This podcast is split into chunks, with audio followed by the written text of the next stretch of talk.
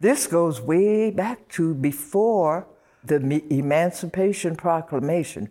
My grandfather's father was a, born in Virginia, and he knew about sea plants and what you could eat and what you couldn't. A whaler, a man who was captain of a whaling ship, fell in love with George, my grandfather's father, because he was a wonderful cook. And no one who ate his food on a ship got scurvy. George, as long as you are on my ship, you're free.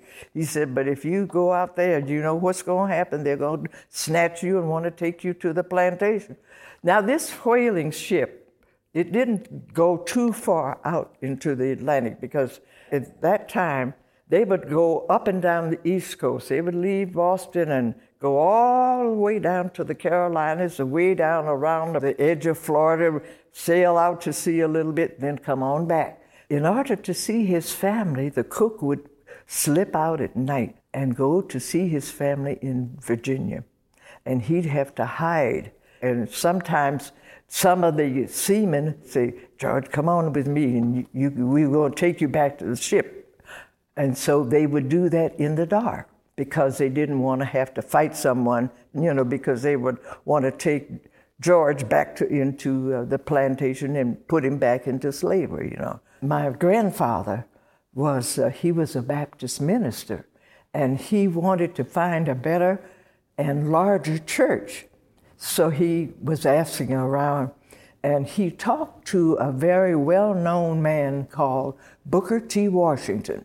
And Booker T. Washington said, George, now my grandfather's first name was George. George, he says, go west. Everybody's going west. Go west. Go to St. Louis. They, they are begging for, for ministers. So Granddaddy packed up his family and they moved to St. Louis, Missouri. They had to practice because they, when they went to school, these people were talking and the people were saying, tomato. And they would stand in front of the mirror and say, because they were coming and saying tomato and, and then speaking, you know, and, and my grandmother was so angry. She says, just go ahead and, and, and you'll learn in, in time. She, because she, she was provoked herself that she had to do, learn too, you know.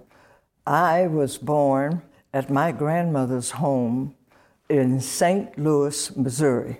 My mother fell down a back stairway at her mother's home, my grandmother. And because she fell, it caused her to have delivery of myself and my twin brother. I have a twin brother, Henry. And because we were at my grandmother's home, she insisted that we be uh, called the doctor, and he came. Delivered us, and he made a comment oh, you, the girl doesn't have a chance, she won't live, but the boy, he might live. Uh, we were two and a half pounds.